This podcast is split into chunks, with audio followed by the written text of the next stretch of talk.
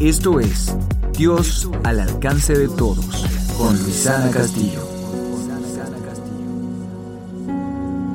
Bienaventurado todo aquel que teme a Jehová, que anda en sus caminos. Cuando comieres el trabajo de tus manos, bienaventurado serás y te irá bien.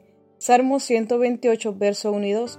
La palabra bienaventurado es tres veces bendecido. Todo el que obedece a Dios y que cumple con lo que Él ha establecido va a ser bendecido en todo lo que emprenda y le irá bien.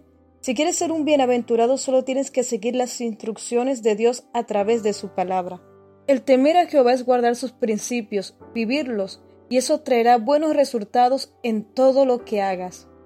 Bendiciones. Este programa es una realización de Arte y Vida Producciones para Oasis 103.3 FM.